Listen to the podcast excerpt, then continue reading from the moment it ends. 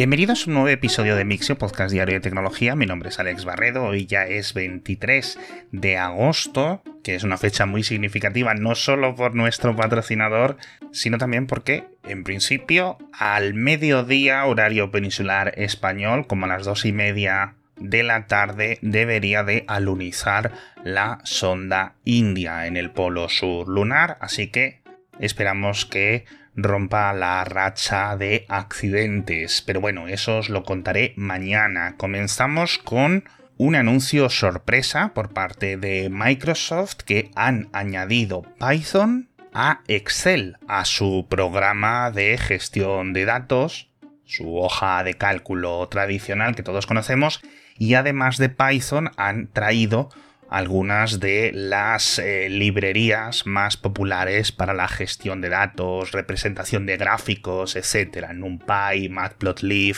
Pandas, etc. Bueno, y muchos pensaréis, pero ¿qué voy a hacer con esto que no puedo hacer con unas macros o que no puedo hacer con el Power Query o con yo que sé qué? Bueno, pues la verdad es que es mucho más potente, no solo porque es Python, al fin y al cabo, de hecho, una versión adaptada de Python por parte de Microsoft y Anaconda y que no se ejecuta en tu ordenador, se ejecuta remotamente en los servidores de Microsoft, porque aquí viene uno de los principales reveses de la noticia, es que va a ser una función exclusiva para abonados a Microsoft 365, al sistema de suscripción de la empresa.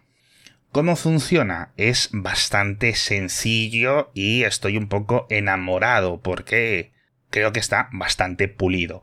Eh, básicamente se añade una función nueva, py de Python, que podemos ejecutar en cualquier celda y en ella podemos referenciar los datos, las celdas, las columnas, las tablas, todo lo que queramos y luego retornarlos. Además, después de trabajar con ellos, ¿no? Pues con las diferentes librerías que tengas que utilizar, digamos que escribes tus pequeños programitas en esta barra de funciones extendida y luego, pues si estás trabajando con datos, los puedes dejar referenciados como si fuera una variable en esa celda o pintarlos en las propias hojas, como si fueran unos datos modificados. O en el caso de que estés creando imágenes, pues mostrar las imágenes, ¿no? Porque mucho va a ser para gráficos. Así que, oye, bastante interesante. Vamos a ver si en el futuro Microsoft se anima a hacer una versión que funcione en local, pero entre esto y el copilot para el Office, etcétera, imagínate lo que va a poder hacer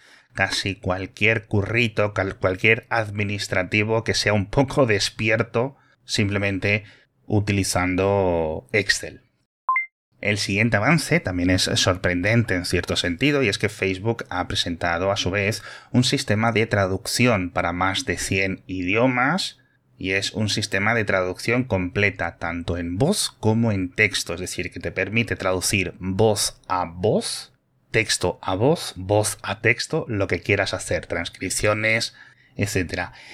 Es un modelo único, es decir, que está todo trabajado en su conjunto. El código, los modelos y los datos son de código abierto, los tenéis disponibles para descargar, el enlace que os dejo en las notas del episodio, y también una demo para que lo podáis probar. Han dejado que grabemos pequeñas frases de hasta 15 segundos y que nos las traduzca a cualquiera de los otros idiomas. Creo que la traducción de voz hablada a voz hablada solo está entre 35 idiomas, pero está bastante bien y os voy a dejar ahora mismo unos pequeños ejemplos.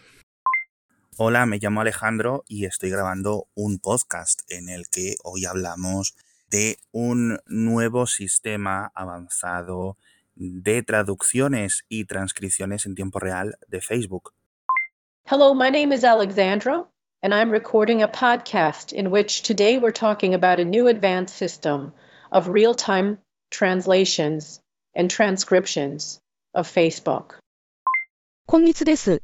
私の名前はアレハンドロ。そして私はポッドキャストを録音しています。その中で今日私たちは Facebook のリアルタイムの翻訳と転生の新しい高度なシステムについて話しています。Como veis, aunque las voces son muy naturales, estas nuevas voces sintéticas no están clonando nuestra voz es decir, que Facebook no ha incluido VoiceBox, el sistema de inteligencia artificial que Facebook presentó hace unos meses que permitía clonar cualquier tipo de voz en segundos y que eso no lo han hecho público por los riesgos que puede tener y sinceramente dudo mucho que Facebook lo haga en el futuro. Pero esto tiene muchísimo potencial y creo que va a ser eh, casi tan importante, si no más importante que Whisper. Y hablando de desarrollos de código abierto, tenemos una muy buena noticia también porque los drivers gráficos de Asahi, de los creadores de Asahi Linux para los chips Apple Silicon, los M1, los M2, etc., ya cumplen con el 100% de las especificaciones de OpenGL, en concreto el ES 3.1. Y francamente me quito el sombrero porque esto ha sido un trabajo que ha requerido muchísima ingeniería inversa durante meses por parte de este pequeño equipo y que, como ellos mismos presumen, pues han conseguido lo que Apple no ha podido, que es hacer unos drivers 100% compatibles con este estándar de librerías gráficas. Si es cierto que quizás a Apple nunca le ha interesado estandarizar OpenGL al 100% porque tiene sus propias librerías y sus propios intereses corporativos, pero que lo hayan hecho por su cuenta sin documentación y demás me parece una absoluta locura y una gran muestra del excelente trabajo técnico que están haciendo este equipo de Asahi. Y os decía al principio que era muy importante lo del día 23 de agosto porque por fin ya hoy llega a Disney Plus, a nuestro patrocinador de esta semana, la nueva serie original de Star Wars en la que volveremos a ver en la pantalla a la rebelde a la Jedi o antigua Jedi Ahsoka Tano que como se estaba diciendo estos días llevamos muchísimos años esperando esta serie que se estrena con dos capítulos seguidos de este personaje de, los más carismáticos de toda la saga Star Wars y que no os la podéis perder. Os he contado las ganas que tengo yo de verla, ya sabéis que está en exclusiva en Disney Plus y que, sin haceros spoilers, os dejo un enlace por si queréis veros el tráiler, pero si confiáis en mí, que sé que lo hacéis, tenéis que poneros a ver a Soka, si no hoy mismo, en los próximos días. Y seguimos en el espacio, bueno, nos venimos de esta galaxia muy lejana para hablar de la órbita más cercana a nosotros, tenemos que hablar de basura espacial por una noticia muy curiosa, yo diría que incluso irónica, y es que os acordáis que hace unos meses os comentaba de una futura sonda que estaba siendo diseñada para limpiar la basura espacial, que tenía como una especie de forma de calamar, con unos brazos, unos tentáculos para agarrar la basura espacial y deshacerse de ella. Bueno, pues el objeto que había sido identificado para su futura misión cuando se acabe lanzando, creo que en 2026, creo, que era la parte superior de un cohete Vega, ha sido golpeada hace unos días por otra basura espacial, lo cual como digo en el boletín, parece una especie de señal divina de que este tipo de misiones para retirar basura espacial son muy necesarias, muy importantes y que deberíamos de tener muchas más de estas sondas operativas, pero vamos, desde ya.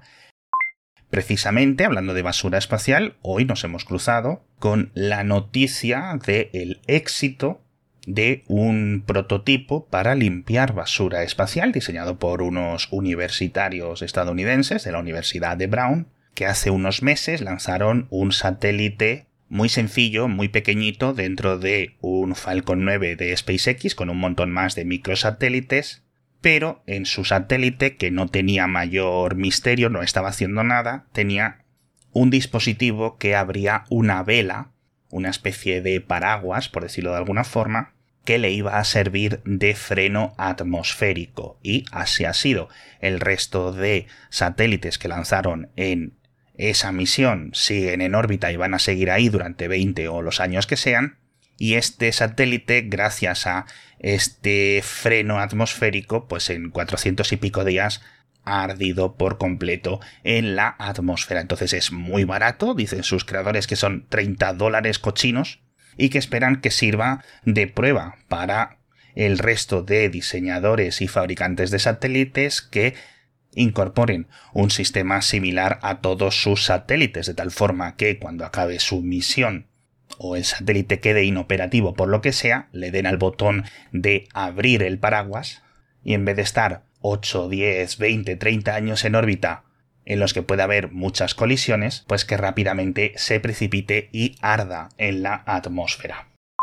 Hablamos también de los Airbus A380. Ya sabéis que durante los últimos años estaban retirando bastantes porque eran muy caros de operar. De hecho, Airbus dejó de fabricar este modelo de dos pisos en 2021, creo, que entregaron el último, lo contamos aquí en Mixio, y las aerolíneas lo están resucitando ahora, están sacando todos los a380 que tenían en los hangares porque eh, está habiendo un aumento del tráfico aéreo a nivel mundial, un aumento del turismo, de los viajes de negocio, de todos y se necesitan muchísimos, muchísimos más asientos y muchísimas líneas que solo aviones como el A380 pueden completar. Entonces tenemos en cuestión de semanas eh, Lufthansa los ha vuelto a despegar desde hace tres años. Me parece que Etihad también, Singapore Airlines, los 12 A380 que tenía ya los vuelve a tener operativos. En Australia, Qantas o Qantas, la verdad es que nunca sé cómo se pronuncia esta aerolínea.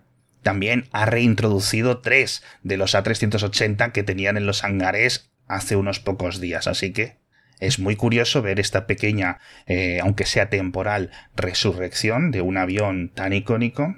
Esto no significa que se vayan a volver a fabricar, de hecho la fábrica de Airbus en el sur de Francia, donde se estaban construyendo estos aviones, ya la han rediseñado para hacer otro tipo de aeronaves.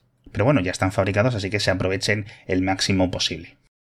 Y por cierto, lo último que os quería contar en el episodio de hoy es una noticia que nos viene desde China y es una cadena perpetua a la que ha sido condenada un funcionario chino porque durante muchos años estuvo minando Bitcoin a gran escala y creó un entramado de tapaderas y de estafas y de robos y bueno, tenía entre 2017 y 2020, dicen las, eh, la prensa china, 160.000 máquinas de minería de Bitcoin y todo ese consumo de electricidad, como él era uno de los administradores o de los funcionarios provinciales que cortaban el bacalao en la zona, pues la ocultaba o la camuflaba o la hacía pasar por consumo del municipio o de otras empresas o de lo que sea. Bueno, y es que, y esta es la cifra más impresionante, durante todos estos años que duró su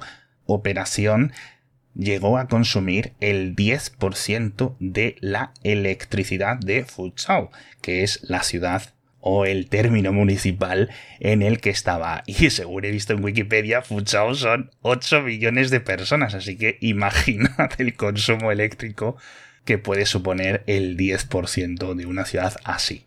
Y entonces, pues quizás no se extrañe que la hayan condenado a cadena perpetua. Pero bueno, que madre mía. Muchísimas gracias a todos por estar conmigo un día más. Ya sabéis que nos lo pasamos genial en este podcast. La verdad que yo siempre acabo fascinado de todas las noticias que encontramos y que contamos todos los días. Y francamente espero que vosotros también. Así que de momento nos vemos mañana con más noticias de tecnología.